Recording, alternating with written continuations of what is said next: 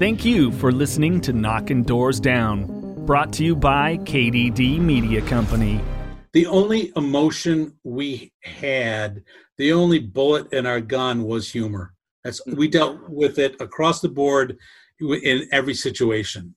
And if you do that, if that's what you're going to do, um, if you know if you're sad, you're gonna and you're gonna make a joke. If you're you know stressed out, you're gonna make a joke. If you're gonna you know if you're you know um, just a little bit happy, you're gonna make a. If that's your whole thing, then you are definitely going to you know uh, need to mask that kind of be lifestyle um, with with a substance you know so we drank and because that's you know it wasn't a natural we weren't really we were connecting at a very kind of you know surface level we were close and we were connected and we loved our uh, each other's company but it only went so deep Inside the 5150 studios, this is Knocking Doors Down, your host, Jason the Chance, with Mikey Naraki. What up, what up? Of course, a background of addiction and some childhood trauma and some other adversities. Got to take those, turn them into advantage, and that's what Knocking Doors Down is all about. And our guest today, Mikey, Tom Farley, baby. That's right. New York Times bestselling author of The Chris Farley Show and brother of Chris Farley. He's now a uh, professional motivational speaker and a nonprofit executive. And uh, we get into the whole Farley background. He has a lot of things to say about his, his brother, of course, growing up, his own struggles with alcohol and where that came from. And uh, as we were talking to him, he had just hit two years sober. He just has a direct line to my funny bone. Even when he's trying to be serious, I'm just like. it, it, after talking with him, of course, his other two brothers that are alive are uh, also actors, comedians, uh, hilarious in their own right. And Tom is no different. No, no, he's funny as shit. You'll you'll hear it. You'll see what we're talking about. Absolutely, it's a great conversation. We do get into the background of uh, Chris Farley's uh, the book he did on his brother. Some fun stories, of course, about his brother, childhood, and also his own struggles with alcoholism, where he thinks that started, and what the work he's doing now that means so much to him in uh, helping other people maintain sobriety. And he also tells you how Chris Farley isn't even acting. That's literally how he was. That he wasn't even like couldn't have been scripted. That's just how he was. And uh, we're excited to share it with you. He was such a great guy. And of course, we want to thank our sponsor 5150 5150ltm.com. If you see in a lot of the videos that Mikey and I post on the social media account for Knocking Doors Down, which you can get those links in the description of the podcast, that we're wearing 5150 gear and they're all about living the madness, taking on any sort of challenge or adversity adversity that you have, turning it into your advantage, going out, going after goals, and, well, knocking doors down. Anything before we get into Tom Farley, Mikey? Let's do it. Tom Farley, how are you, good sir? Oh, I'm doing great. Yeah, it just you know, hearing uh, just here in Wisconsin, just you know, chilling out and hating all you guys in California. it's getting a little chilly for us. I think it was like 56 this morning. I was freezing my ass off. um, yeah. yeah, man. Uh, so Tom, uh, of course, uh, you know, as we've let people know, your brother to uh, to Chris Farley, and uh, well, you got other siblings too, which I kind of want to get into the, to the, the the family order, uh, which which always interests me when I start to learn more about people and what what the family was like. But um, let let people know a little bit about what you're doing now, though. You're doing some motivational uh, speaking, and um, you know, you've got a book out there. Uh, yeah, yeah. No, I it, God, what a journey I've had, but um, yeah, it's. Uh, COVID really, you know, ha- got me doing two things that I really resisted my entire life. Um, got me exercising. so, just because I had to get out of the house, so I just started going out for walks. Sure. You know, listening to a book on tape and just kind of chilling out because I had to. I was going nuts. So, like, I realized, like, yeah, it, it takes a pandemic to get the Farley to actually break a sweat. so, uh, so I, I, did that, and then I actually went out and I actually got a job. I'm like, okay, I got to do something. So I, but I'm working for you know like the United Way here in Wisconsin, um, uh, just because it's it's community, it's it's nonprofit, it's it kind of really builds on my passions. So those are you know, so I started to do those two things, and um, and then because uh, I, I, thought, oh, my speaking business is just gonna that's it's gone. But it, it, I really have spent so much more time. Not that it's like a like you know for for any.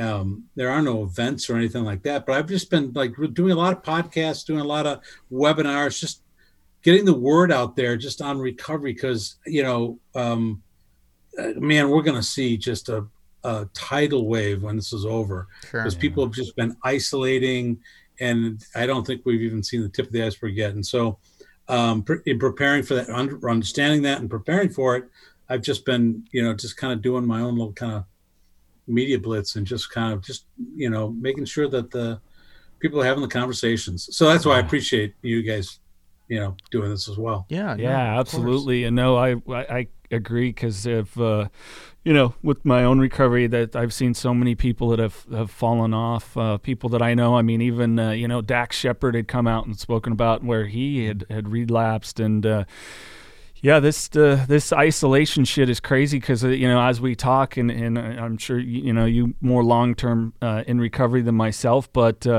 you know, using is the opposite of connectivity, and this going into isolation has made it even worse. Uh, hundred percent, hundred percent. We'll we'll get into this, you know. Uh, but yeah, honestly, um, tomorrow I've got in recovery. I've got two years. Oh, nice! Awesome. Congratulations. It's, yeah, and but it, but it's interesting. Like I've had periods in my life, you know, after Chris, you know, I and I started doing the foundation work, you know, where I was sober. I had little kids. I'm like, yeah, I don't want them to growing up like this. So I stopped drinking, and my um, my threshold there is like four or five years. Sure. Uh, just white knuckling it. I'm like, I can I can do this on my own for about four or five years, and then I come back like a champ. You know, there's something that because I'm not not doing the work. Right. So I, and I did this like two or three times in my life. I'm like, and then like two years ago, I'm like, okay, I I started thinking the same way again. Like, all right, time to really kind of you know uh, get back to this. And but this time I'm like, but let's not let's not go through this again and uh, I I started you know I started doing the work and started going to meetings and start and wow it just made all the difference. So I mean like this last two years has just been truly amazing for me. Hmm. Yeah, because it's because I did it differently. I did it the right way, and I and I, I don't I don't think um, if I didn't have a year under my belt before COVID, um, I I don't know where I'd be. You know, I needed I needed a run running start to get it. You know, so. that good momentum. So with this yeah. uh, motivational speaking, Tom, have you? Is there any light at the end of the tunnel, or have they talked about getting that back going, or is that still just kind of on hold due to the pandemic and all that? Um. Oh yeah, yeah. No, I just you know, as I said, the the event stopped, and then it, there was kind of like, well, now what do we do? Right. So I, I've just um, and it really kind of was kind of refocused, you know, myself, myself, and my and my um, kind of what what I what I talk about. But um, you know, for me, because of the COVID, because of the isolation, it you know, it, I didn't want to just go to like a community or like let's say a healthcare conference and and talk to you know preach preaching to the choir. Mm-hmm. What's really been interesting about this is um, I've had opportunities to speak just speak to the general public uh, uh, openly and honestly about my story and, and Chris's story, and um, that just feels so much better. I don't know if I'll you know um, ever you know have um, uh, maybe maybe it'll translate into into you know more opportunities later on. But in the meantime, it wasn't really about you know a business or a you know a, a plan or anything. It was just it felt right to get out and talk and and and and and give and provide you know show hope you know some hope and light for others you know and that's yeah you know that's part of my recovery too you know so yeah that's what i need to do yeah and it really it, it puts a lot of uh in and into the stigma and the shame and a lot of those things that us addicts carry and, and when we can put that out there and let people know it's okay it's okay to be vulnerable it's okay to sit you know to, to sit in a room and, and ask for help and um, you know again it's all about that connectivity Well, I want to I want to know what the, the Farley family was, was like growing up. I I, I just Really? it was a, that's something that definitely fascinates me. You know, it's uh there's three boys and you have a sister, right?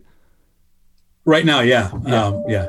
Um, Barbara Ann's the oldest, and then there were four of us. Oh, okay. You know, it's it was it's really funny. Um, you know, for years, I have uh, always described our growing up in our families like, oh, it was a real circus. You know, that was an easy analogy. It's like, yeah, we're a circus. But then I'm like, just recently, literally, like you know, a couple weeks ago, I, I really kind of uh, kind of uh, did a deeper dive into that analogy. It's like, oh my god, it really was a circus. I mean, all the players are there, and I looked and I just started like kind of putting everyone in their place, and like, so here's here's the Farley family. Here's the Farley. The, the, the, the, here's here's what's going on under the big top. Big top is, um, you know, Christopher was the elephant, and I don't mean that in you know pun intended. Like Christopher was that he was the main attraction. He was the big, you know, like that's what everyone came to see. The the, the, the elephant. What's he gonna do? Oh my God, he's he's he's balancing on a ball. You know, he's up on his hind legs. He's up on his hind legs. You know, uh, that was Chris, and uh, and he was just in the center. And uh, my my two brothers, Kevin and Johnny, who are actors, you know, also and. So they're, they're they're they're the clowns that come out of the little tiny car and uh, and start throwing pies at each other. You know, they were just there for the laughs, and they're really great and funny. And but they're they you know they you know energize the crowd. Um, I I because you know I was the only one that studied. I'd like to dress. I was the one in the middle. I was I was the ringmaster with you know the nice you know uh, red tuxedo coat on and the big top hat in the middle of the ring, thinking that it was everything was evolving around him, that he was the center of attention, and it couldn't have been farther from the truth. And like like like this guy thinks he's like the guy. No, it was totally took me years to realize that I was just a bit player. Um, and my sister Barb, you know, she was just she was the trooper. I mean, she just she was the one that would come out every night, smile on her face, dressed really nice, and uh, she would get sawed in half. she, she, was the one, and then the next night, saying, "There's Barb," smiling, and like we her in half.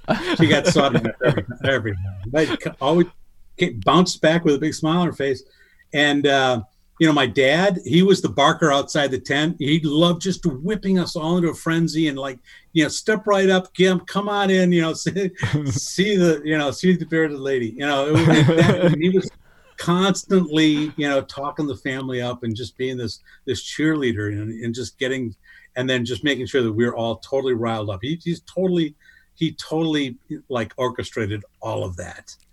And then you know, finally, you know, there's my mother. She was up on the high trapeze, you know, you know, getting all the oohs and ahs, and she, everyone, oh, look at beautiful lady on the, t-. and she was just up there going, what is going on down there? Just totally trying to stay away from it all. Like, good God, what is that? Like, just trying to stay above it all. And but you know, everyone, oh, there's Marianne. She still, you know, she still shines that way. She's still the star. But she's you know she's she's not coming down.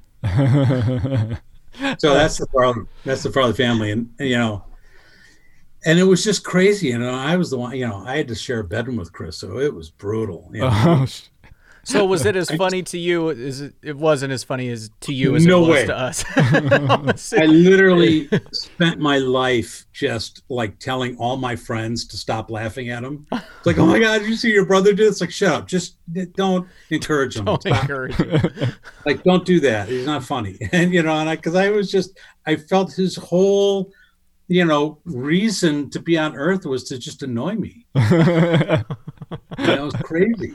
uh, Um, but you know, the the funny thing is, is because the fact that Chris was never acting his entire life, he was just being himself. So when he became, you know, a celebrity and famous and I'm doing all, everyone loved him. It was doing the same stuff that we did in our family. Some of the stuff that wasn't even his, it was my dad's or some like holy shnikes. That was my dad's line. really? My dad's line. And now when and we all grew up saying it, all of us, like holy shnikes. And like, now when I say it, it's like, oh, your brother said that. I'm like, no, not copying anyone. My dad maybe, but yeah. Um, but then yeah, like, oh man, he was just like like we'd go to bed, and uh, he would not go to sleep. I think he was afraid of the dark, so he wanted to like talk all night. And it was literally, I used to call him Mr. Question because I knew I had to like go through all these questions before I got to bed. And it was like, you know, Tommy, remember that movie we just saw? I'm like, yeah, we just turned the TV off, dude. He goes, that, that was pretty scary. I'm like, yeah. Like, what, what, what, would you rather be like trapped in a in a in a small in a room with Frankenstein or the Wolfman? I'm like, uh, I don't know, Frankenstein because I get out, you know, run, I run faster.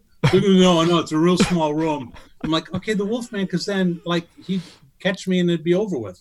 Well, no, he'd bite you and you'd be a werewolf. I'm like, would you just shut up? and then like 20 years later, he's doing the same thing with Paul McCartney. I swear, I was just telling him that. I said, you know what, we should mess with Tom, and then right when he comes on, we should be like, you, you remember, you remember when you played with the Beatles? You know, just do the whole Saturday Night Live skit. Um, yeah, and like that's he's not even like that's not scripted. That's what I grew up with. oh my god! Can I tell you a funny story about that? Please, please. Episode. Oh my god, this was so bad. Um, so uh, this was after college. You know, we're we're you know, actually it was about ten years after college. Chris was on SNL, and a buddy of mine was getting married. And I lived in New York, and so did Chris. And so we lived in New York, and uh, buddy of mine from college was getting married. So everyone came into the city for uh, for um, the bachelor party. And uh, so we all meet that afternoon. The plan was let's meet for lunch, you know, do what we have to do, go home to our hotels or apartments, sleep that off, sleep lunch off, and then let's, you know, have the nice dinner and do whatever. And so we were at that point where we were met for dinner, all like getting excited for the night, you know, having, you know, a bunch of beers. And, you know, just when I had just, you know, everyone else was, all right, we broke up and everyone's going to, to their, you know, to sleep it off for the afternoon. And I go to two of my buddies and I'm like, let's go see Chris. Which is always good after you've had a couple beers. let's go up to SNL, screw with his, you know, job. Um, so we go up there and uh, Chris, ah, he's always so nice to, especially your friends and stuff. Say, yeah, hey, good to see you, man. Yeah, let me show you around. So he's showing us around, you know, Studio 8, 8H. This is Saturday afternoon. So the show's going on in hours and uh, maybe it was Friday. It could have been Friday.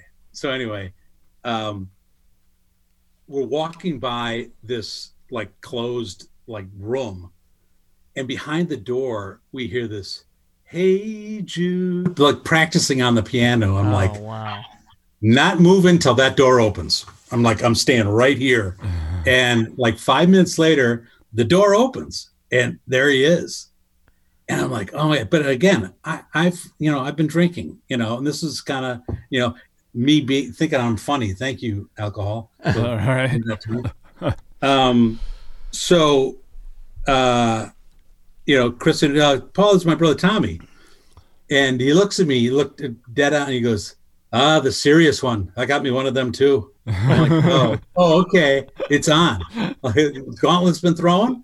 I'm like, hey, Paul, yeah, good to see you, man. Hey, just you know, um, just remember, this is like, man, this is SNL. This could really make your career. and he's like, okay, okay, you know, and uh, um, and my buddy goes, yeah, just you know, it's TV, a little Grecian formula maybe, and you're and Chris goes, ah, "That's all right." And I'm like literally you know, dragged up on my ear, and uh, it, it, was like, "Like, what are you doing?" Looking at me like, "What are you doing?" You know, you're, you're messing with a Beatle. uh, and he just never let me forget that. You forget that. It was just like, um, the, the funny thing is, like, later that night, we had a nice steak dinner and then there's always some goofball that says, "Oh, let's go to a strip club." I'm like, I'm not into that stuff, but I'm like, all right. So we go to this place in New York called Scores, which is kind of an upscale, and they've got TVs everywhere, and so I'm just like um, watching the New York Ranger game. Hockey was on. I'm like, I'm watching the Ranger game. All this stuff's going on around me. I just really didn't care. And this lady comes up to me and she goes, "My brothers say it was the greatest line they've ever heard." They because they all stopped and looked. This lady's like, "You want to dance?" And I was so annoyed. I just looked at her like, ma'am, I just spent the afternoon with Paul McCartney.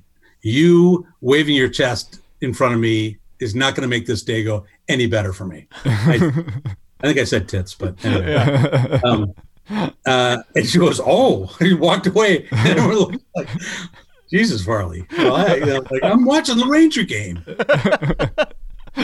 Oh shit. I would have think she'd, or I would have thought she would have been all over you more. Like, ooh, this guy knows Paul McCartney. Yeah. I Well, probably not. She probably like, you know, what an ass. And like, well, of course, you didn't spend the afternoon with Paul McCartney, but I did, uh, But, But I, I did. did. Little do you know, had- fact. and I insulted him. I insulted him. It's a bummer that his career didn't really take off too much after Saturday Night Live, too. There was so much hope. There was so much hope. yeah, yeah. Had all the skills and all the talent, just just didn't come to fruition. It's, What was really weird is I'm walk, we're walking. Chris is walking us very briskly to the elevator, and uh, and I had been up to, you know Thirty Rock so many times, um, but just as we go through the elevator, I, I walk through this like box kind of thing, and it like kind of like that didn't see it just seemed out of place, it seemed weird, and I'm like, whoa, like what is that? And Chris goes, uh, it's a metal detector. I was like, when did that get put in? It's like Paul insists on it because you know New York hasn't been very kind to Beatles. yeah. And, and I'm like, oh, that kind of sobered me up. Like, yikes. Yeah. Yeah. Well, Tom, it sounds like you had a really, even though a circus, but very loving family. Was any sort of substance abuse present when you guys were kids? Because I mean, it just sounds like your family was just this fun, wild, energetic, and loving uh, group. Yeah, it was. I used to. I, I back then. I used to. describe- I described it as. It was definitely. It was Freud's workshop. There's no question. um, yeah. Uh, well, first of all, was I? And people ask me like, you know, one of the one of the you know standard questions is like, when did you you know see Chris as having a, an issue? It's like we didn't. We lived in Wisconsin. We we live in Wisconsin. Right. that behavior is so normative out here that you don't notice somebody's got any sort of you know substance issue tell it's it's it's it's dug in deep. Sure. because that's just what everyone does. Um and still is to this day. It's why i'm out doing what i do because it's i love the state and i love the culture and the history. And but you know we're it's gonna we're gonna ruin it if we don't get this drinking culture under our belt. But that's what it was like. And you know and and we were irish you know all the cliches Sure. uh, but we we clung to those you know we you know it was a big part of our celebrations you know food and uh and drink and i think it's just you know the only emotion we had the only bullet in our gun was humor that's Mhm. we dealt with it across the board in every situation and if you do that if that's what you're going to do um if you know if you're sad you're gonna and you're gonna make a joke. If you're you know stressed out you're gonna make a joke. If you're gonna you know if you're you know um just a little bit happy you're gonna make a if that's your whole thing then you are definitely going to you know uh need to mask that kind of be lifestyle um with with a substance you know. So we drank Yeah. and because that's you know it wasn't a natural we weren't really we were connecting at a very kind of you know surface level we were close and we were connected and we loved our uh, each other's company but it only went so deep Right. you know Yeah. and that's that that's and we all knew it and we all had a problem you know and so i think that's you know yeah and there's other things as well but you know that was a big one Yeah. Well, I could. I, I was uh, really curious about that. I kind of figured that maybe it's it's odd. We had a gentleman on who was a, a Boston um, native, and and you see it kind of systemic within communities. And uh, my mom's from boston oh Yeah. yeah. so well, i got it from both sides yeah Yeah. Yeah, so it's it's weird how it's systemic and kind of like you said, ingrained within the culture of a community or a state, you know, so to speak. I mean, it, it, uh, uh, you know, it's like Wisconsin cheese and beer, uh, you know. Well, that's why we have a big problem now with a, you know the, the recurring spikes in COVID because you know part our, our economy, you know, is is held up by you know you know taverns and you know and and, and that you know every it, it was like it's like the it's like the uh, the pubs in Ireland. That's where every community's got like you go down Main small town Wisconsin and you know there's your one post office, there's your one grocery store, then there's your five taverns. Mhm. You know, it's on Main Street. So, um, you know, when we started to open up the economy, that's what our economy is, and everyone just flooded back into um, uh, the taverns, and now you know we're we're we're in the red zone again. You know, we're Wow. um, Yeah. Did you? So you are sober now, and are did your brothers, aside from Chris and your sister as well, did they all have their issues with substance as well, or was it not so um, my sister was the worst. no, Oh, I'm kidding. Well, being um, sawed in half her entire life, yeah, that'd be a little. seriously. Yeah. It's You know, like, yeah. you know, it's interesting. Um, uh, my mother was the first one to really identify this as a family problem. So she's been sober for you know 25 years, like before Chris. Oh you wow, know? yeah. and she's been amazing. She, I, you know, I've always I took so much strength from just watching her over the years Mhm. in this huge drinking family. She was the one like I'm I'm doing this, and um, and then one by one, even when Chris was alive, we all kind of like stopped, you know, uh, um, you know, and then we all my three brothers and I mostly we can we've come back and for, we've done the this what I've just described I did in my life, and um, now we are all. Um, all you know sober at the same time Oh, which that's just awesome. man it just feels so good Sure. my sister never really had a problem you know and i talk about this a lot it's it's um it's interesting we all grew up in the same culture same dna but it's like if you if you took everyone on earth and fed them the exact same way and made them exercise the exact same way you would still end up with everyone's di- has a different body Sure. Yeah. Yeah.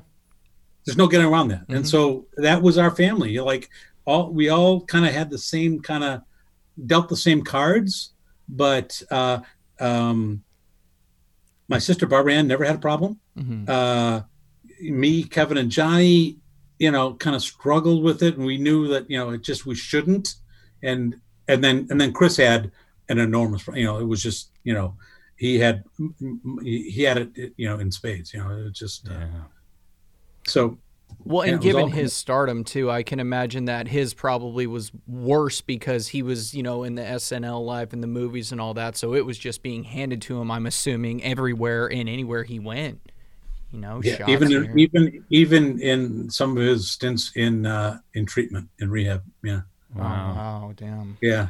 Nurses would like, you know, smuggle stuff into him. Yeah. No, really? Oh, oh yeah.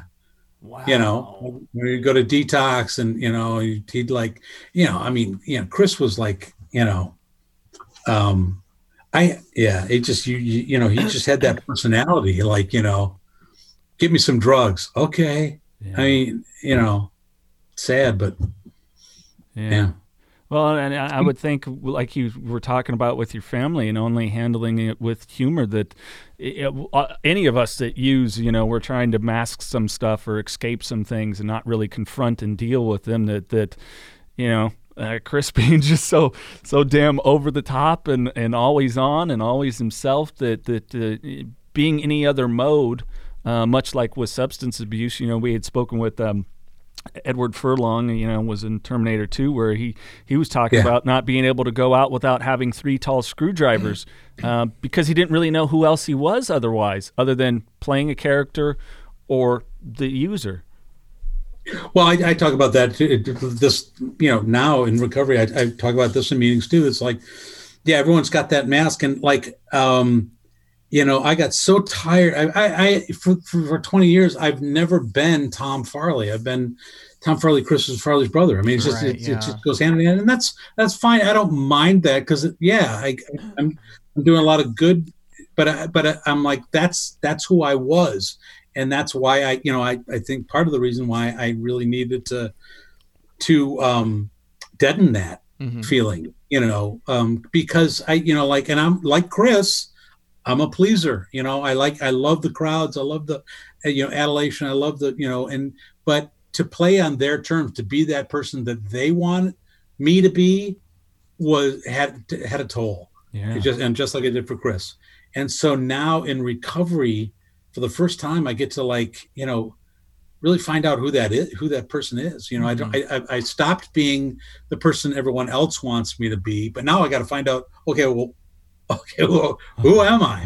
You know, um, that's it's amazing that I've gotten to this this this part of my life, this this stage of my life, this you know, uh, not knowing that, you know, but um, part of the beauty uh, and fun of recovery is that it, that that that that discovery. You know, yeah. um, it's a it's a it's a it's a starts out as a, as a mystery, and I'm I'm a curious guy. So okay, let's see where this see where this takes me.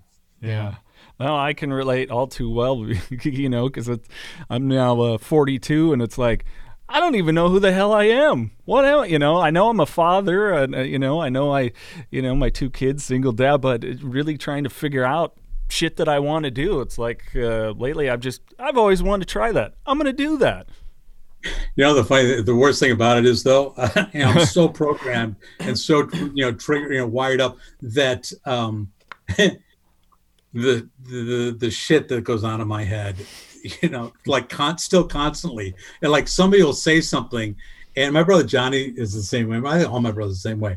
What if people knew what was going on in my head? You know, before I didn't have filters, so I would just say those things, and sometimes they're really funny, and sometimes people are like, "God, what an ass." Uh, so now an unedited podcast, so go ahead, say whatever you want. oh, oh, you've just opened up a world of possibilities for me. Um, so now it's like I've, I've, I'm I'm uh, applying those filters externally, but they're all still up there in my right. head. Uh, so I'm just like constantly like, don't say it, don't say it, don't do it, don't say it. um, uh, be, you know, because because that was always that kind of kind of I was very very as they say very codependent on that behavior on that you know being funny guy. So I'm like I'm trying to like table that so I can really figure out you know who I am, you know? Yeah. Yeah, and, and it really is hard because, you know, part of how we self identify oftentimes is by our interpersonal interactions and, and stuff like that. So when you make a lot of these big changes and, you know, other people haven't changed, but then, you know, you're yeah. acting different around them and they're like, well, what's wrong? It's like, no, not, shit's not wrong. I'm just, I'm making personal changes. Yeah. Yeah, yeah exactly. Um, left the left the uh, the uh, red nose and floppy shoes at home today. Sorry. Yeah. yeah. Yeah, and it's it's that becoming okay with it and and being confident in it, which is such a, a huge struggle. I I have yet to meet uh, in any former addict that was just like, yep. Once I stopped using, my confidence was through the roof, and it's like, no, it's, it takes so long to kind of rebuild or build in general. Well, it's just really, and it's really neat to like, you know, when when when people like you know, see those glimpses of the person you're trying to show them, you know, um, yeah, it's like, wow, they, how they get me? They are, that's awesome. I never have, I, I never got to feel that way before because mm-hmm. yeah. it was all just, you know, you know, bullshit. It was all like, you know, the, the character I was playing. Yeah. Well, and like you were saying, leaving the red nose and big shoes at home, I can't imagine just being a Farley, you know, and it, yeah. everybody just expecting, oh, you're make me laugh, say something funny, you know what I mean? It's all the time. oh, you're a comedian. like, I'm not. I no. I. it's like you're not always on. Sometimes I just want to chill. You know, it doesn't need to yeah. be a joke all the time. Sometimes it can be, you know, but sometimes I just want to just enjoy no, my coffee and read the paper in peace.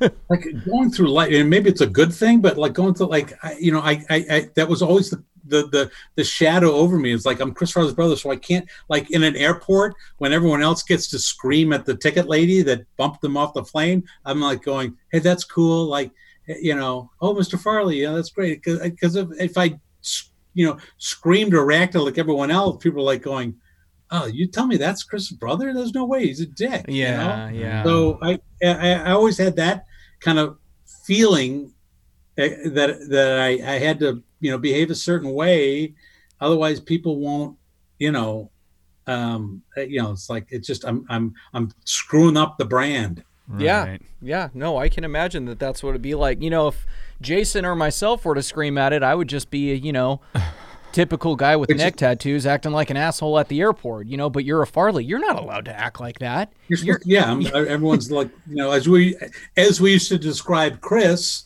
he was our wind-up toy. Right. You know, he would we just wind him up and send him into the into the bars when we were in college, and just watch the fun ensue. You know, yeah. and uh, you know, then when he passed away, it's like I guess I'm the toy now. I'm like, all right. uh, so when um, Chris was more near at his end, how did the family come together, and and how did you guys really cope after his passing?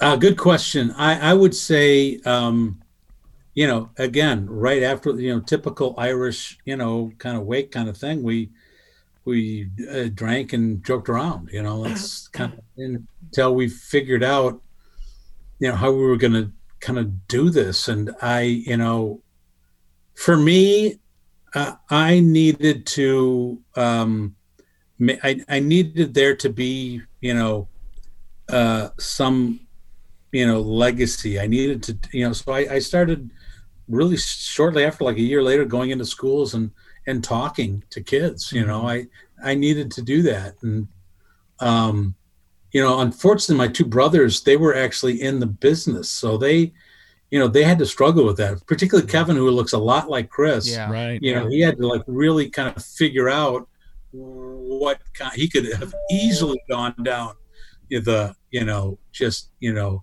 uh, Chris Farley 2.0 road, sure. and um, so he's and he still struggles with that. You know, uh, trying to be his own, you know, actor, comedian, whatever. I didn't. Luckily, I didn't have to do that. So my my response was, um, uh, you know, getting in front of people. And it was what was interesting is being the only non-actor in the family um, to go out in, on a stage and talk to groups.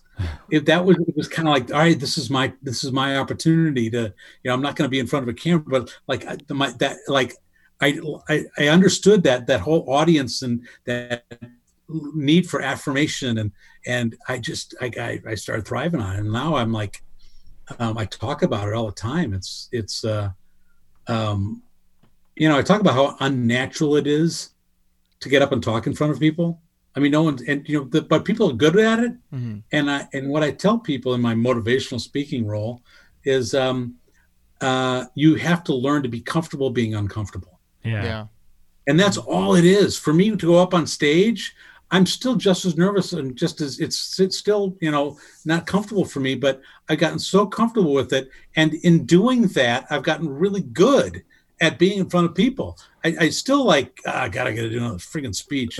But I get out there and I just like, I just, you know, I feel like I'm you know, well, you know, it's, and it's something that Chris White got into you know acting is it's that it's that connection the ability to connect with people if you can do that you know as a speaker and i just it's funny i and i i used my brothers who all went through second city and improv i used that's that's my that's my secret weapon is this yeah. improv just i'm just going to do it just unscripted i i remember sitting at a, a gala event i was the keynote speaker and i'm sitting with these people i didn't know these people i'm sitting at the dinner table and and this I'm getting introduced, and this lady who I've been talking to all night, she goes, "Oh, you're the, you're the speaker." Oh, yeah, I'm going to speak in about ten minutes or in two minutes. She goes, "Well, what are you what are you going to talk about?" And I go, "No idea. I have no idea." That's funny. Like really, it's like literally there is nothing in my head right now. It's like, what are you gonna? It's like I'm just kind of taking in the audience, and I'm just gonna, you know, see what happens. and it just it's gold, man. It's just it's uh I don't know. It's just a Farley gift. Who knows? But it's uh, just love perform. Just getting in front of people and performing is just. You just you know. got it in you. You just you yeah. just have it. Uh, well, was there any things that you guys had to do as kids as far as getting up in front of people? I mean, obviously, you know, you three of your brothers pursued acting. You did, you did not. But um, like, you know, I always think Irish families, oh, that the you know the kids are involved at church or something like that, and they're they're up in front of we folks. Were, or we were all my mom wanted us out of the house um, as much as possible so we were we were thrown into every team every activity you know all that stuff all mostly sports related we no one has did any sort of acting you know growing up except for all the boys we were all sent to summer camp all summer long, seven weeks, all boys. You know, my sister went to all girls up up north at camp, and um, it was just being thrown in with all these kids from all different places, um, and we were always kind of like outside our comfort zone. That like like like we were never in like this this this this group of you know we're total comfort. We were always, you know, um, you know we lived in in, in one village in, in a village in, outside out next to Madison, but we were sent to the Catholic schools like on the other side of town. So we were never with our neighborhood kids, or we spent all summer, you know, up away from you know our our friends and neighbors. We would go up to camp and have to deal with brand new people every year, and so it was just that kind of like, um, and we were always changing schools. Um, uh, um, so Always changing schools because your folks changed them, or were you guys getting kicked out? Uh, my, all the above. You know? um, yeah, my sister literally was the only one that got all the way straight through. It, Dad was always kind of changing it up. I mean, uh, you know, um, uh, yeah. I mean, like I, I, I flunked fourth grade, so I had to go to a different school. So uh, yeah, we were. I don't know. We were literally all of us, except for my sister, had like at least five schools in K through eight. Oh, yeah, it was crazy. Um, oh, so we were always kind of like you know chaining it up, and and and we always had to come into a new group, and you know we loved we loved friendships. We loved you know uh, you know we weren't loners, mm-hmm. so we had to find a way to immediately kind of be the center of attention. I don't just kind of be there. Yeah. Yeah. So well, I can tell it's definitely worked because like how you were saying um beforehand, you know, the bullet in your guys' gun was comedy. That's that's what it always was. And even just talking about your guys' childhood is having us dying. And there's a picture that I keep focusing on behind you. That's Chris and uh, he's got the crown on or whatever. And it's just it's just makes me you know, just smile like because it's just like you guys just you're so damn funny, all of you. You know I mean? Like we'll be talking. I about, saw that. I saw that it, uh, on Instagram. This artist drew it. She's a she, uh, she's a band it, up in Oakland. Uh-huh. It's a kind of like a little punk garage band uh, called uh, uh, Shannon and the Clams, and she's an artist too. And and I saw and she posted. I'm like, that's the best. That's that. That's it. That's yeah. so. I I'm like send me a print. I'm, I'm going to buy a print. And I, you know, she sent me like three or four. So I, I got a bunch. I'm like, it's the coolest thing. That and is so, yeah, yeah, I'm looking at that and just giggling. You know what I mean? like it's just, yeah. you guys have it, man. You guys have it. It's awesome. It's comedy. There's nothing wrong with having that loaded up in your chamber. You know, that well, works for everybody. Yeah.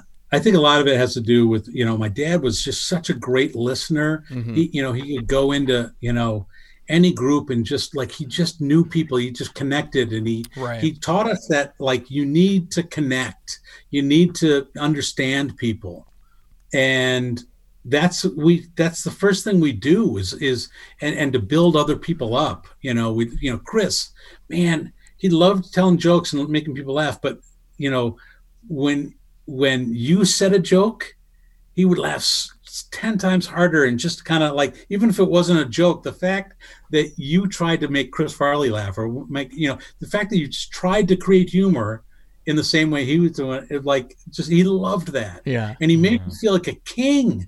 When he laughed at your joke man it, you know uh, it was great. Although like again growing up i never did i never did laugh.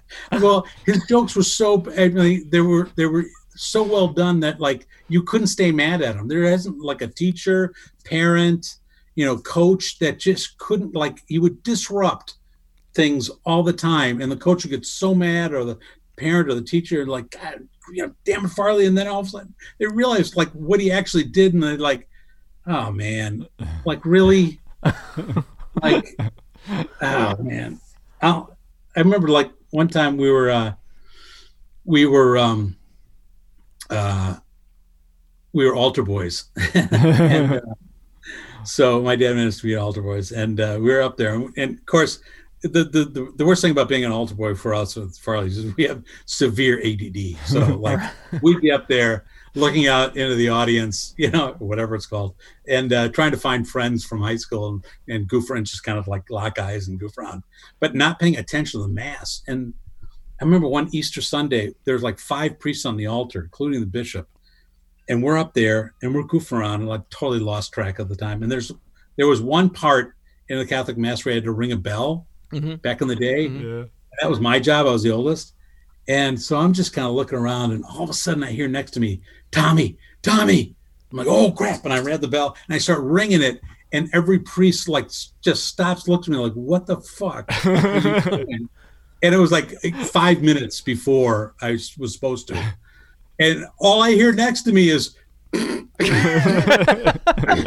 he, like just totally set me up like what a dick and, and then i'm like so mad and uh and then all of a sudden i would tell that to my friends i'm like oh my god that's the funniest thing like you tell me you wouldn't do it i'm like yeah okay shit that was funny. God damn it. You couldn't stay mad at him because it was just so because it was harmless didn't harm anybody. Sure, sure. but it was just god he knew how to just manipulate you or just say something funny at the wrong time and it was just and it was uh and it was always just to like calm you know you know at that point we were like you know on the altar we were you know dressed up and something we were stressed out we, were, we had all these other emotions and chris just brought it all back to let's just be funny okay well, let's laugh yeah. I still You use always some of those lines, man. We'll be in LA or on, you know, business in Hollywood or something, and we'll see a Lamborghini drive by, and I'm like, oh, he must play for the Yankees or just something like that. You know what I mean? It's just always used some way or the other in life. Oh. God, that's one of my father. My, you know, uh, you know, know, we always we were we. I grew up. We we sailed. We had a sailboat, and we we, we would sail. And I was a sailing instructor at camp, and I was my dad's favorite line was, you know, you put us out in the. All right, go on your boat, guys, but quit playing with your dinghy. That was Dad's line. It was totally Dad's line. Quit playing with your dinghy, and then throws it into Tommy Boy, and it's like, Yeah. you know, go. I just pictured him on the boat by himself. Hey, Dad, if you can give me some wind, it'd be cool. If not, it's okay. It's just- Oh, that's gosh. funny shit. Just always make, still making us laugh to this day. Still making us laugh. I love it. Tom, what were uh, when you first started to get out there speaking? What were some of the uh, surprises you kind of encountered as far as people's response to, to what you were what you were doing and sharing? and it wasn't just response. Well, first of all, here's what I did. Um, I I started out going into like high schools and health classes, Mhm.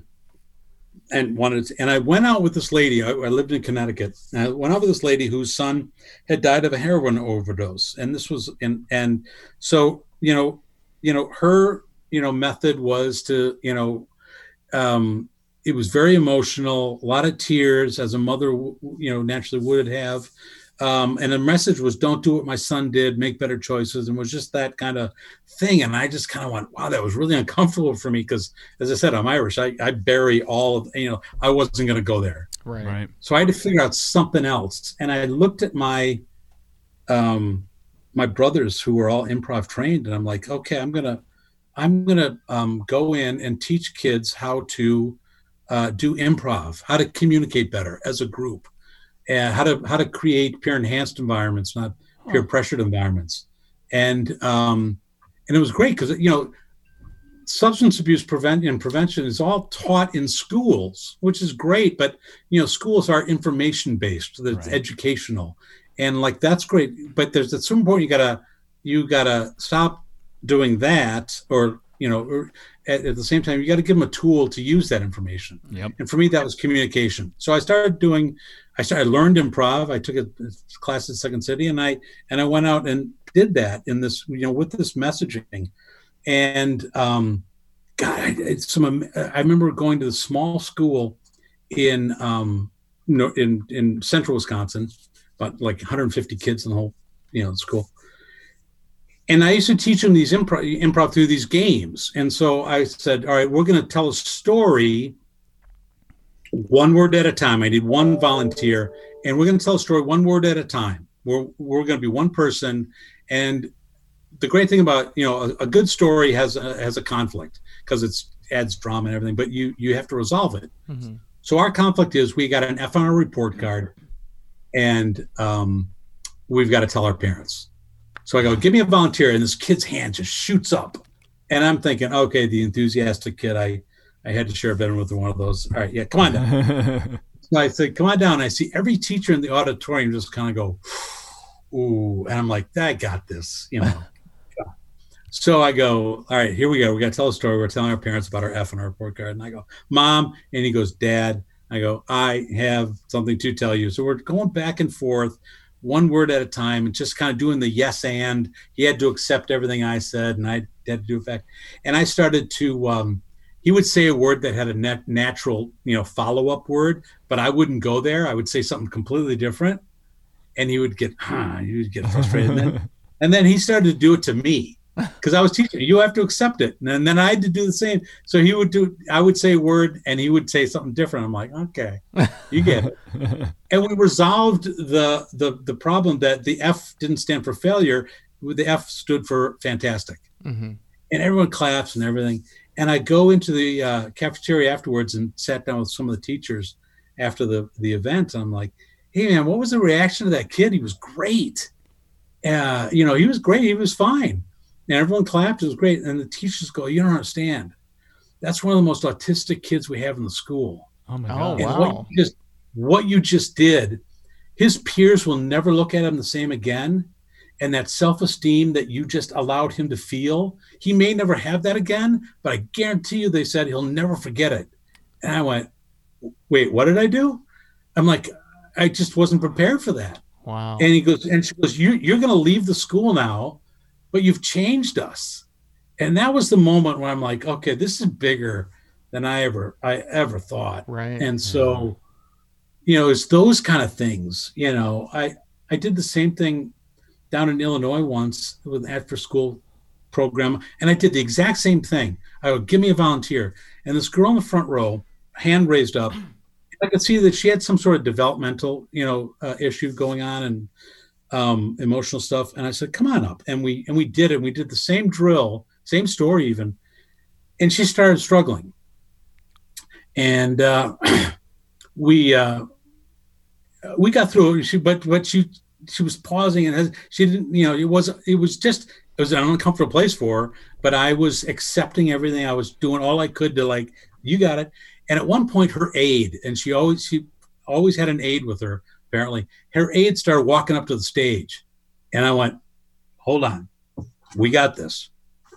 And the aide stopped. And as soon as I did that, this girl, who probably for the first time in her life was doing something without this assistance of somebody, right. and she just kind of delivered. You know, she's like, okay, I gave her this. I don't know. It was just like, you mean I can do this without this aid? I'm like, yeah because nothing there's no deny there's nothing wrong with what we're going to do and uh, it was just and everyone saw that they go oh my god i you know i thought you know you were definitely going to like try to get bailed out here i'm like no no this is improv man we're we're going to accept everything and it was and so yeah i just i just experienced those kind of things and i knew um that's chris you know if anything like personified you know, Chris's kind of soul and the kind of person he was, it was those moments through me that I was I was kind of understanding Chris now because I was experiencing these things as he would have.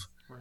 And uh, so, you know, it really was um, you know, it, it wasn't really how I was transforming people. It was it was how I was being transformed at the same time as just as much as anything else. So mm, it, was, it, definitely sounds it like wild. it was very cathartic. It totally was, you know, and it's just, uh, yeah. So just, you know, um, kind of teaching people that, that improv stuff is just, it's been really kind of neat, you know, just. Yeah.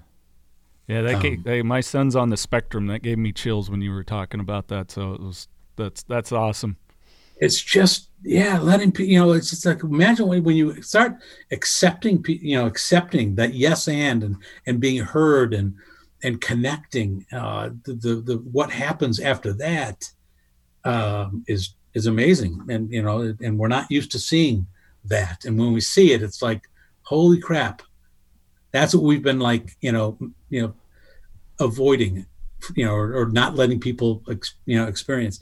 Yeah. Uh, yeah, it's it's really cool stuff. Yeah, incredibly incredible. powerful. So, what was your process like for when you uh, sat down to to put together your book? Oh yeah, that's a great story. Yeah, it's interesting. I um, I was living in New York. It was right after Chris died, and it dawned on me like we're doing just what we're doing right now. Yeah, man, you were the funniest guy in the room, just telling Chris Farley stories. You know, yeah. it's friends, people he worked with. to this day, remember when he did this, or did you hear what he did last night? It was there was always, you know, oh my God, unbelievable stuff. And I'm I'm like people if they loved his body of work, they don't even know, like just what came behind it. You know, Chris on his own was because he was always that guy. And I thought, what a great book to get these stories um, pulled together. And so I shopped it around to a bunch of uh, um, publishers in New York, and they said, "Yeah, that's great, but you know, we want the you know we want the whole story. We want the good, the bad, and the ugly." Right, right. And I wasn't ready to do that. I'm like, "Yeah, I'm not going to do that." And instead, I went out and did this foundation work and started going into schools. And about 10 years later, I'm like, okay, I'm comfortable with the, Chris's story and telling it, you know, in all, you know, all facets, the good, the bad, and the ugly. I'm, I, you know, because then I find there's, there's, there's relevance and meaning and message in, in all of those pieces. So I, I, I uh, shopped it around and um, uh, found a, a guy that had just done the same kind of a, you know, talking to friends and interviews uh, a book with Belushi, and he actually approached me and said, you know, I've talked a, a lot with, you know, the overlap is amazing. There's so many, you know, of the same people at Second City and SNL and, and in Hollywood. So let's do the same thing with Chris. And his was more of a kind of a coffee table book, a lot of pictures and stuff. We actually like did a lot more interviewing and, and, and, and dug a little deeper. Mm-hmm. Um, because I allowed it to go there. And I said to people that wanted to talk at that time, um, uh, yeah, you know, be honest. And some people weren't ready to talk. Like Sandler's not in my book. Sure. Because he just wasn't there. But he got there. Mm-hmm. If you've heard the, the, song that he did, yeah. you know, a couple years ago on SNL, man, he got there. Yeah. It, it, was there. He just, you know, when I wrote the book, he just wasn't ready th- then. But uh, yeah, and he did it in his own way with his, you know, uh, with his song, and it and it's just, uh, man, it, I'm glad that's uh, that's part of Chris's legacy now too, because it's yeah. it's beautiful. Yeah. Well, who are some of the the folks that were included in your book that that were willing to talk? Um, well, we made Spade. We, you know, I was going to say David, David, Spade had to be in there, right? Yeah. Well, we, you know, we made him. You know, we, he, you know, he, you know, he. I think he said no at first. Like, shut up, David. what do you mean no? Bring, get over here. okay. So, um, you know, Dave, uh, just uh, like a lot of what was really cool is it, like Al Franken was great. You know, a lot of the the the perfect people that were in SNL, particularly, um, uh, that saw Chris in you know from the backside, you know, from the you know the writing or this and those kind of stories were really neat. Um, uh, um, and then just like as I said, every facet of his life, from growing up to camp to you know our, some of our camp friends. And uh um like the, the, you know second city i mean he was there with like you know timmy meadows was there from oh, with from the start. Mm-hmm. you know joel murray you know joel murray bill's little brother you know uh was there at the start. Uh it just had great insights. And um and then you know the people in hollywood you know like um so what was really neat to me is um all these different people from that that intersected with Chris at different parts of his life, all kind of told the same story. It's like, yeah, that's Chris. They got they got it, yeah. you know. And for me, um, you know, if I wrote a book based on my experience of my story with Chris, it would have been completely different. Mm-hmm. And um, it would have been through my eyes. And I'm glad people got to see Chris through all these eyes. And that's the truer picture. And on the same token, as I like to say, I, have got a better relationship with my brother now because of the book after he died than I ever did when he was alive. Because mm-hmm. I get it, you know, and you know, whereas I thought all these years that he was just trying to annoy me. really, it, it, it, the funny thing is, is Chris was this guy known for all these characters, uh, and yet he was just being himself. Right. I love and that. Here I, I was, that.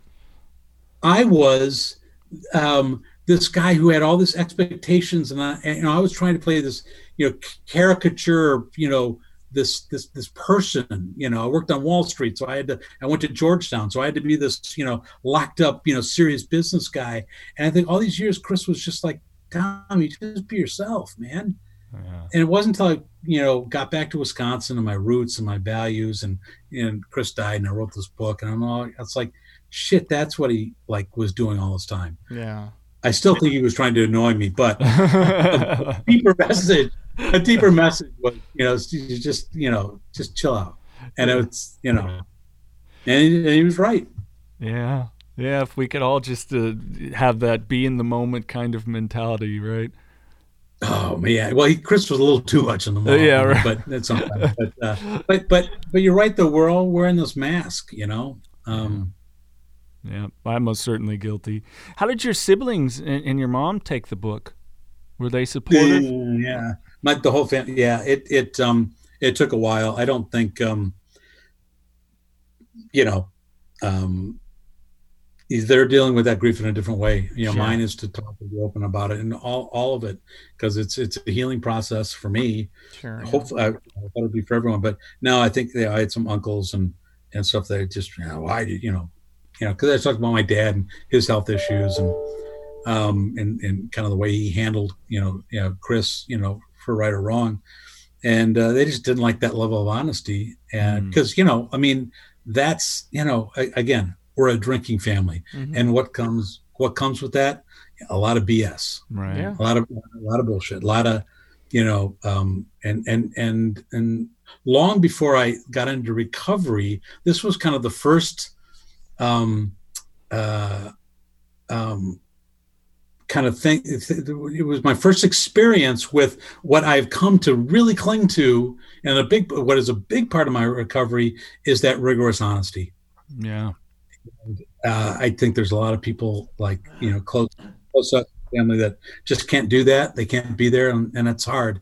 They you know some some don't have the clarity that makes that happen and just some just don't want to go there. But that rigorous honesty for the first time in my life, being able to walk that walk is liberating. Right. And I, I first felt that with the book, and that's why I, I never apologized for it because that's that was part of it was part of my recovery as anything else was. Sure. Yeah. Yeah. yeah. Well, and you've gone uh, taken all of that, all this adversity, and you know, not just your you, know your individual experience, but that as a family, and then losing a loved one near and dear to to substance abuse, to go out and inspire folks, reach out to the youth, let them know that hey, they don't have to continue to walk that path of what was before them. Yeah, and you know what I love uh, more than anything is um, that's all I'm doing is just telling that story and being open and honest about it. I'm not I'm not saying this is how you got to do it. This is what you should do. You know, this is you know these are the you know I'm just like hey, this is my story, and if, if more people need to do that, mm-hmm. and like hey man, this is my story, and if anything, if you can get anything out of that, and I'm just trying to be as authentic and and and and honest as I can be about myself. Um, you know, take what you can. But I think, man, we need more of it. We have, you know. Yeah, I know that that was the intent that uh, Carlos Vieira with the Knocking Doors Down book of what, what his intent was, and uh, all my coworkers know that uh, me being dyslexic, I'm definitely not a writer or or of high profile. So you know, he gave uh, me and then when Mike came on board this opportunity to reach out and speak with folks and even share parts of our stories, just to, for that connectivity, let people know they're not alone. Sure, experiences are different, but you're not alone. Yeah, nobody's here for your story, man. It's all me.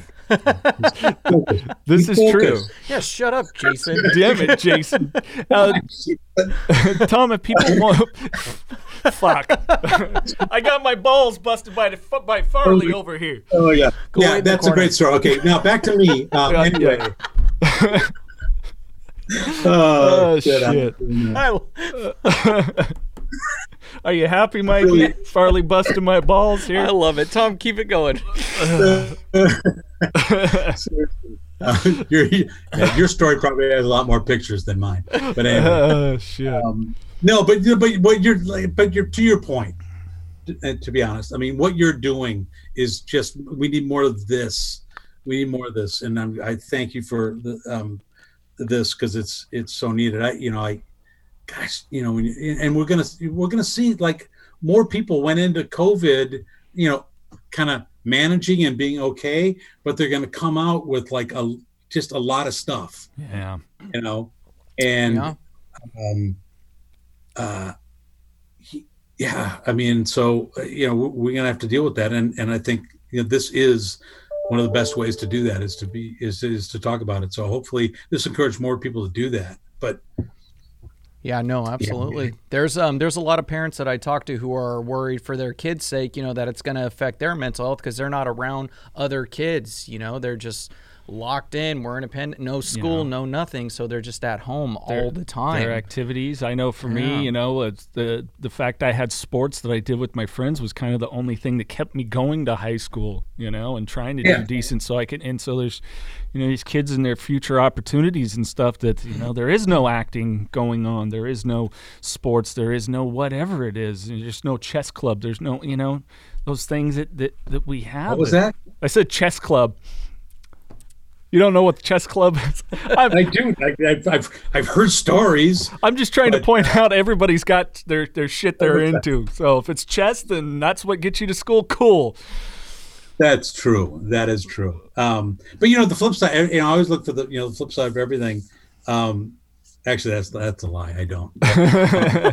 um, what's cool? What I've what I've really noticed, and again, per, you know, personally, and I I just think the opportunities that that that, that COVID has allowed us. I mean, I'm going to like meetings in Illinois. Sure. You know, I'm because it because it was it's it's a different group of different people. I I only know like two people, but it's a different conversation uh, that I need to have that I don't have in my home group.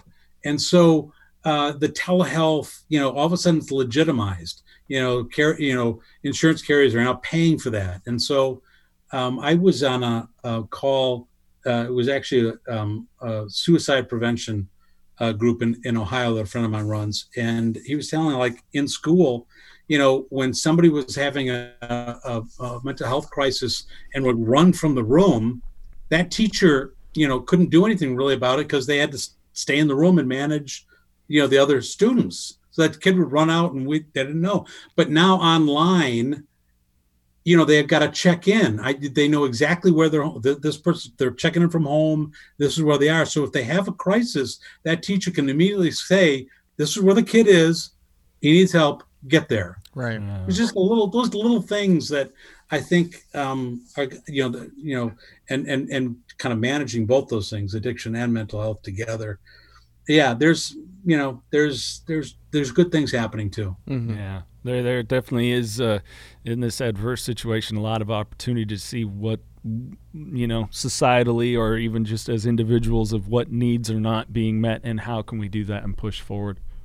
Yeah, and and, you know it's and just like just walking in that first time, you know, in AA, just you all you all remember like walking into the basement of a church and like all these strangers and like go, okay, welcome, share. I'm like, I'm freaking not sharing it. What are you talking Yeah. about? I don't mind, you know, like I don't mind that. I, I I'll get on. And I used to do the improv. I used to go to a teen group, and it was funny to me because they would these these kids that like came from different high schools, and they even were in different grades. You had seniors with freshmen, and they were in this kind of group, and they were they were having tough time like getting these kids to be open and honest and share and stuff like that. So uh, I knew the the the woman that ran this this program, and I'm like, let me come in there and do improv with them. Just kind of open up because improv, like recovery, is based on trust. You have to Yeah. trust, and you have to you have to be an ensemble. You got to come together, and like you can't just naturally just do that, especially if you're going to talk about you know a, a substance abuse issue that you have or mental health issue. So I would do this with this group, and all of a sudden, I would build trust. I would build like the I would start building the ensemble. And Mhm. then I would leave and like now you can share. Now you can do your meeting and talk about your issues because I've I've created that that connection. Mm-hmm. Yeah, that's great. Yeah, and it worked. Uh, Tom, uh, how can people find the book? You know, I guess I Amazon. You know, again, um, I uh, it was always one of those things that you know, I didn't have to self-publish it. You know, I had a good good publisher with Viking Press and and Random House, so you know that you know you can get it there. But you know, I just never had to worry about you know sales or anything like yeah. that. Like, yeah, my basement. You know, here you go. literally, and because of that, though, you know, I get I, I, got all my books on Amazon, so I think I was the only one buying them for the longest time. Because I would go to events and people were like, you know, can, are you going to bring some books? I'm like, okay, yeah, we'll just give them away and uh, but I was buying them. uh, sure. So, so yeah, I guess Amazon. There's still some the, the the paperbacks are still out there, and they're you know it's good. And, You know, it's really cool. Like, but a couple years after it came out, maybe five six years ago, BuzzFeed came out with a list of like 15 like must read books for new young teens in recovery and that was one of them. Oh, nice. I'll be damned. I'm like, wow. And I never thought of that. It's like, yeah, it's like Chris is really that that's he's speaking to that group. Yeah. And it's and it's an honest, you know, here's his trajectory and and and so I was really honored that they would name it that. Yeah. Uh, you know, it was it, that it was actually good for people, young kids in recovery. Yeah, that's incredible. Yeah, that is. Well, uh, Mr. Farley, we would like to uh, do some rapid questions uh, before we wrap things up. So, are you ready, good sir? Yes. Yeah, yeah, yeah. All right. Uh, what is something about you that people would be surprised to learn?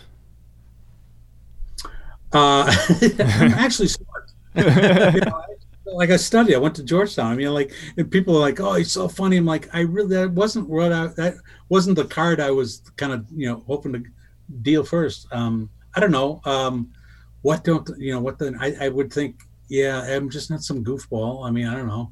What? Um, so you were saying you went into you were in finance?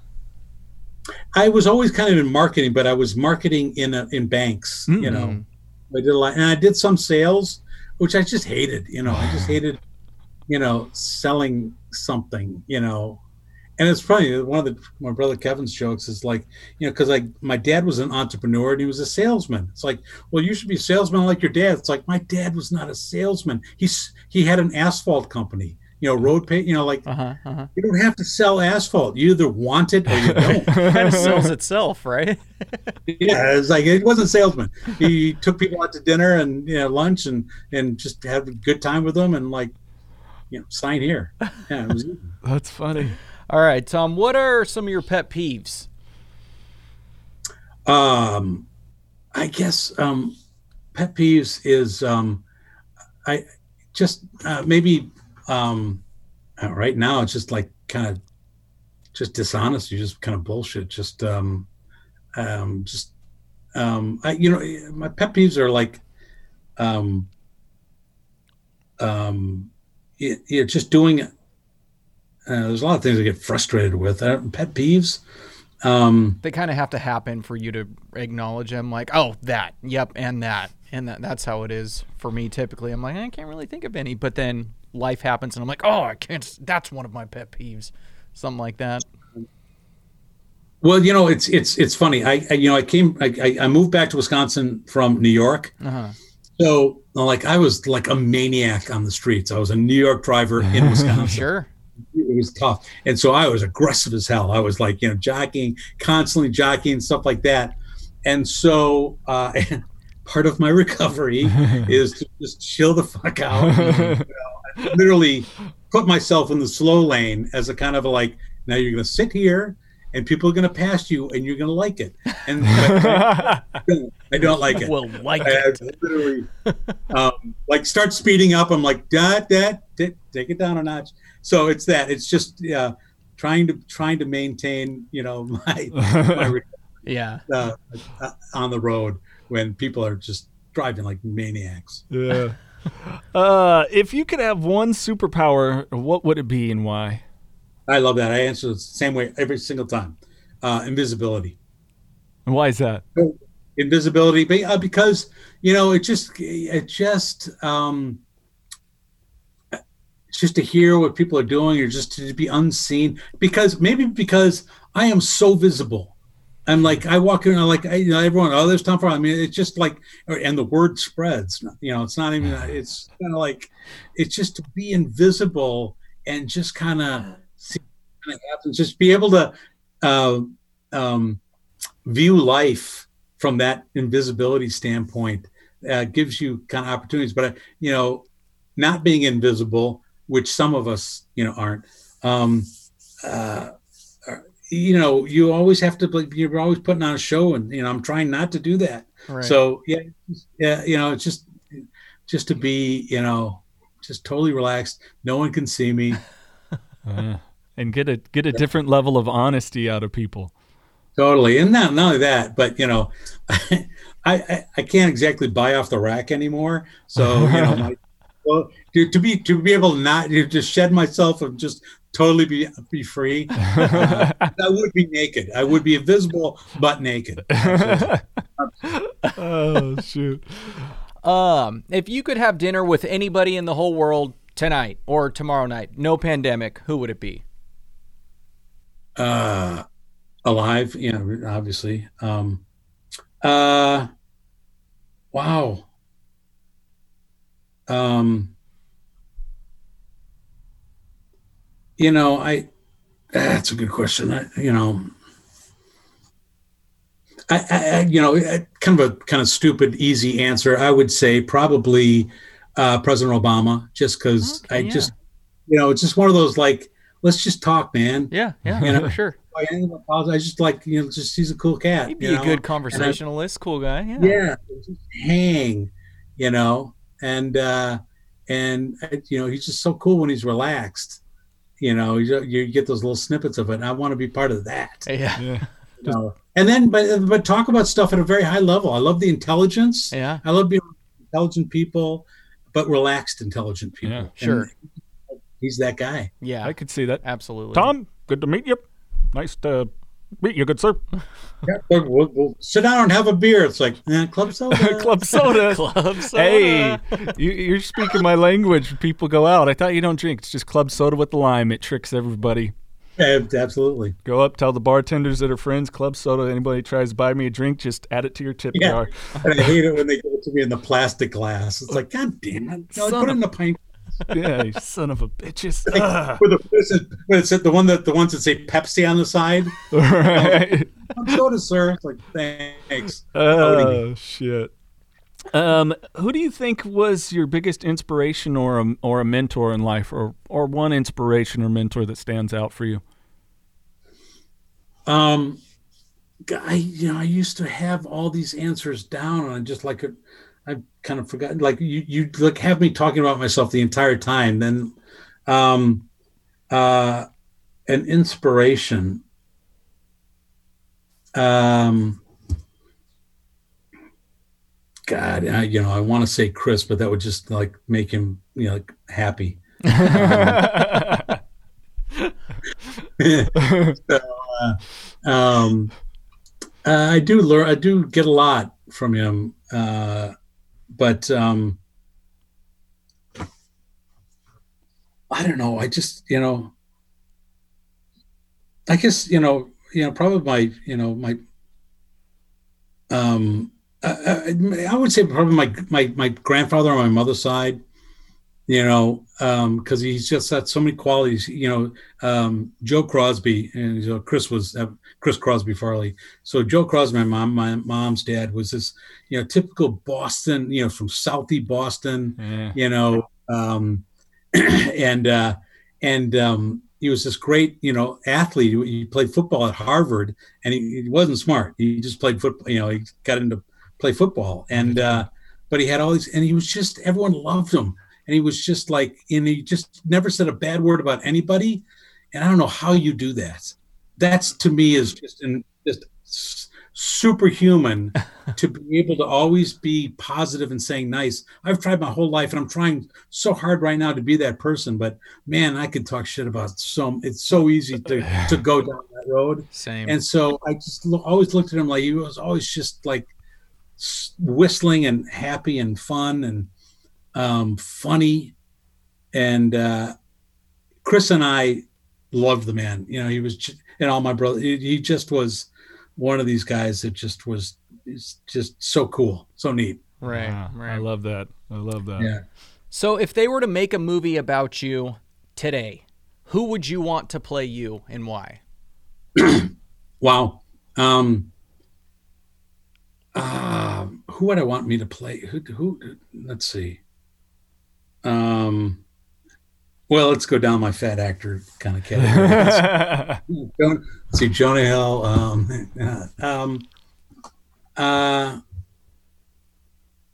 I, you know, I, I guess I would, you know, you know, I, I, I you know, I don't know. It's it's kind of not age appropriate anymore because he's older than me. But you know, Bill Murray always had kind of that same the qualities I always liked. You know, Love he was Bill always kind Murray. of smart Love Bill. you know, Murray. he was smart and he worked off people and he always had this kind of smart ass remark, and that was me. yeah. I was always the um uh, that's why you know David and I from the start, David Spade and I, like as soon as I met him, there was like kind of this like, you know, you know, kind of, you know, testing moment, like, you know, oh no, no, this is my straight guy. You know, Chris is, you know, I'm, you know, Chris is my guy to make fun of, not yours. And because I the whole life, my whole life I grew up with Chris- me being playing the David Spade role Mm. with Chris. yeah. And he works so well with that, you know, guy that thinks he knows everything and you know, he's totally not in control at all.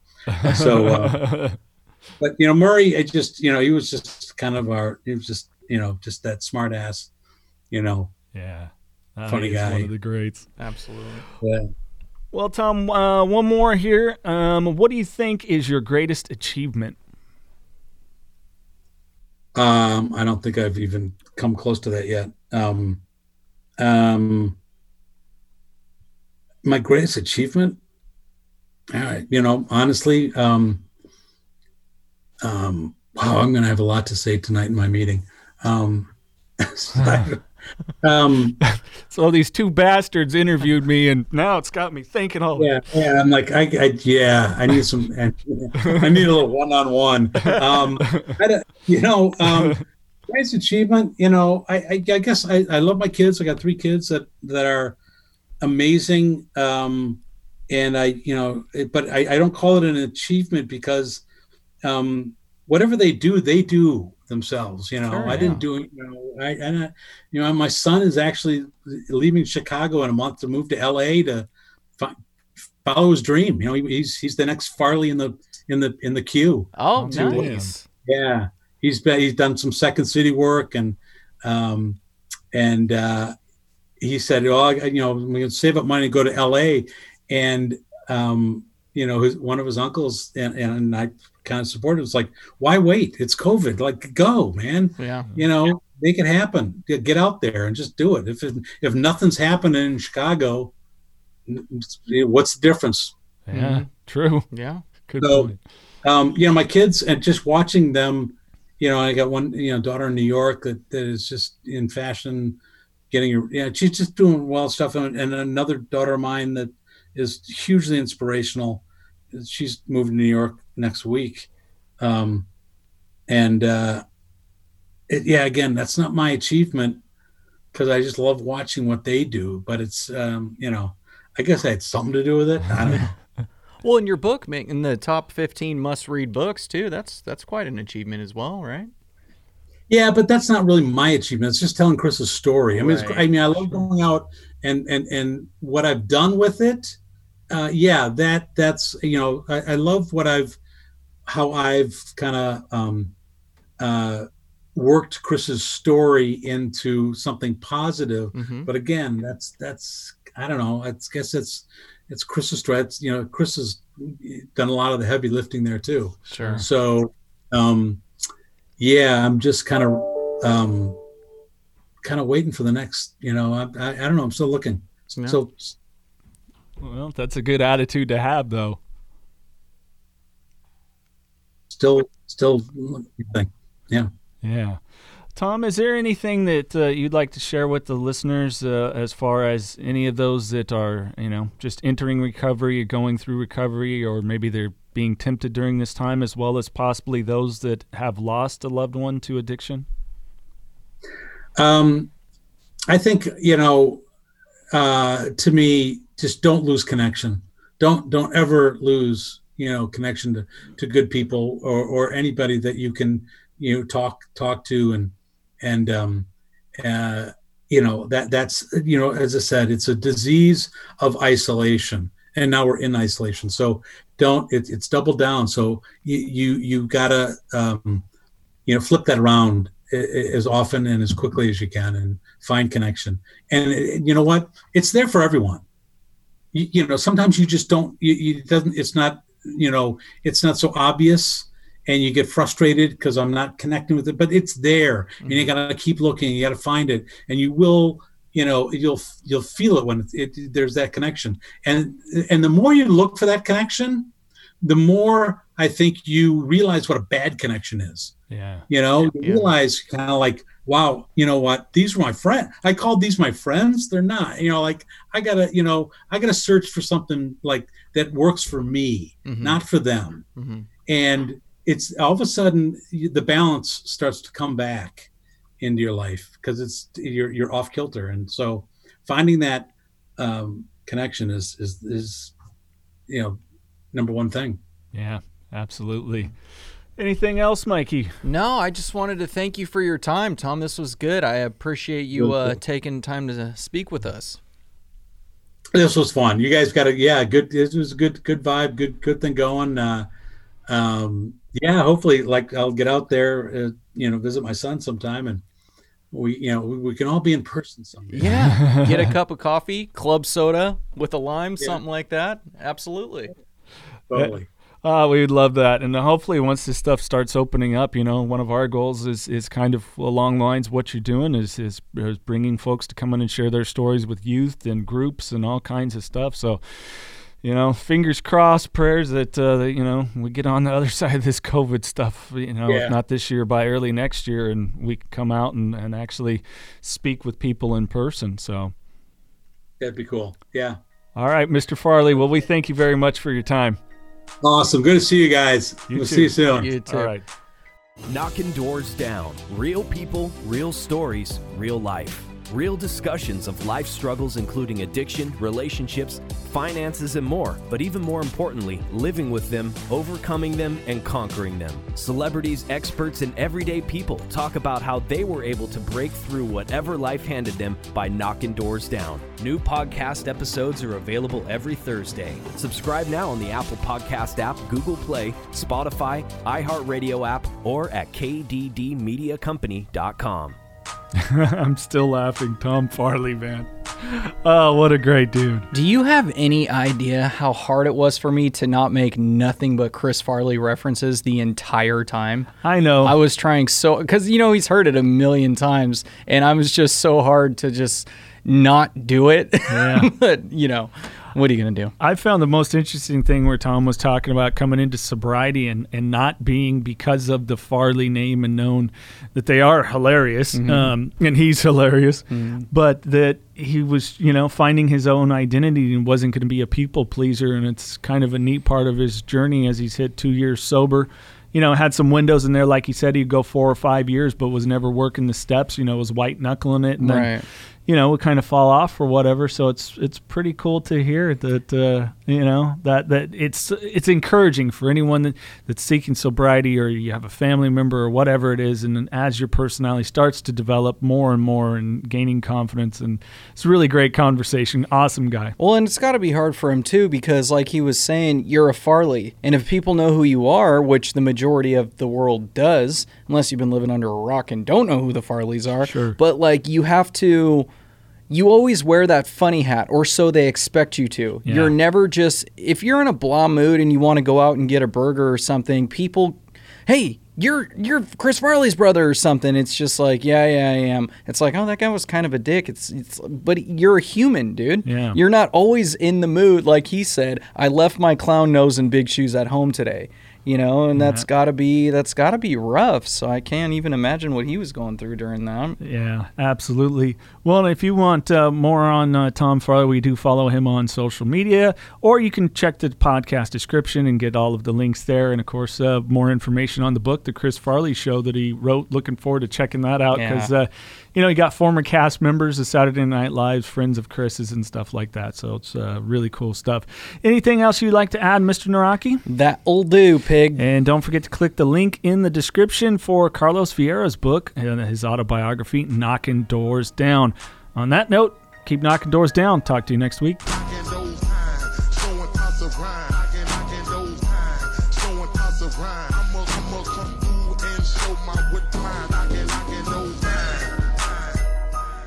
The Knockin' Doors Down book shares all the history and inspiration behind the Carlos Vieira Foundation and how it all started. All proceeds from the book benefit the Carlos Vieira Foundation's Race to Be Drug Free campaign. So, what's that all about? Through the Race to Be Drug Free campaign, Carlos Vieira Foundation raises awareness about drug abuse, donates to drug free programs, and brings drug free speakers into schools to educate youth. The Race to Be Drug Free campaign's main program is the Gloves Not Drugs boxing program. This program is completely free for kids between the ages of 8 and 17 to learn discipline, strength, respect, camaraderie, and the art of boxing and Brazilian Jiu Jitsu. The program was created to keep kids off the streets, out of gangs, and away from drugs. For more info and to get involved, check out carlosvieirafoundation.org. This podcast contains the views and opinions of the Knockin' Doorz Down hosts and their guests to the show. The content here should not be taken as medical advice. The content here is for informational purposes only, and because each person is sharing their unique perspective, please consult your healthcare professional for any medical questions. Views and opinions expressed in the podcast and website are our own and do not represent that of our places of work. While we make every effort to ensure that the information we are sharing is accurate, we welcome any comments, suggestions, or correction of errors. Privacy is of the utmost importance to us. For those wishing anonymity, people, places, and scenarios mentioned in the podcast have been changed to protect confidentiality at the request of certain guests. This website or podcast should not be used in any legal capacity whatsoever, including but not limited to establishing standard of care in a legal sense or as a basis for expert witness testimony. No guarantee is given regarding the accuracy of any statements or opinions made on the podcast or website. In no way does listening, reading, emailing, or interacting on social media with their content establish a doctor patient relationship. If you find any errors in any of the content of this podcast or blogs, please send a message through the contact page. This podcast is owned by KDD Media Company.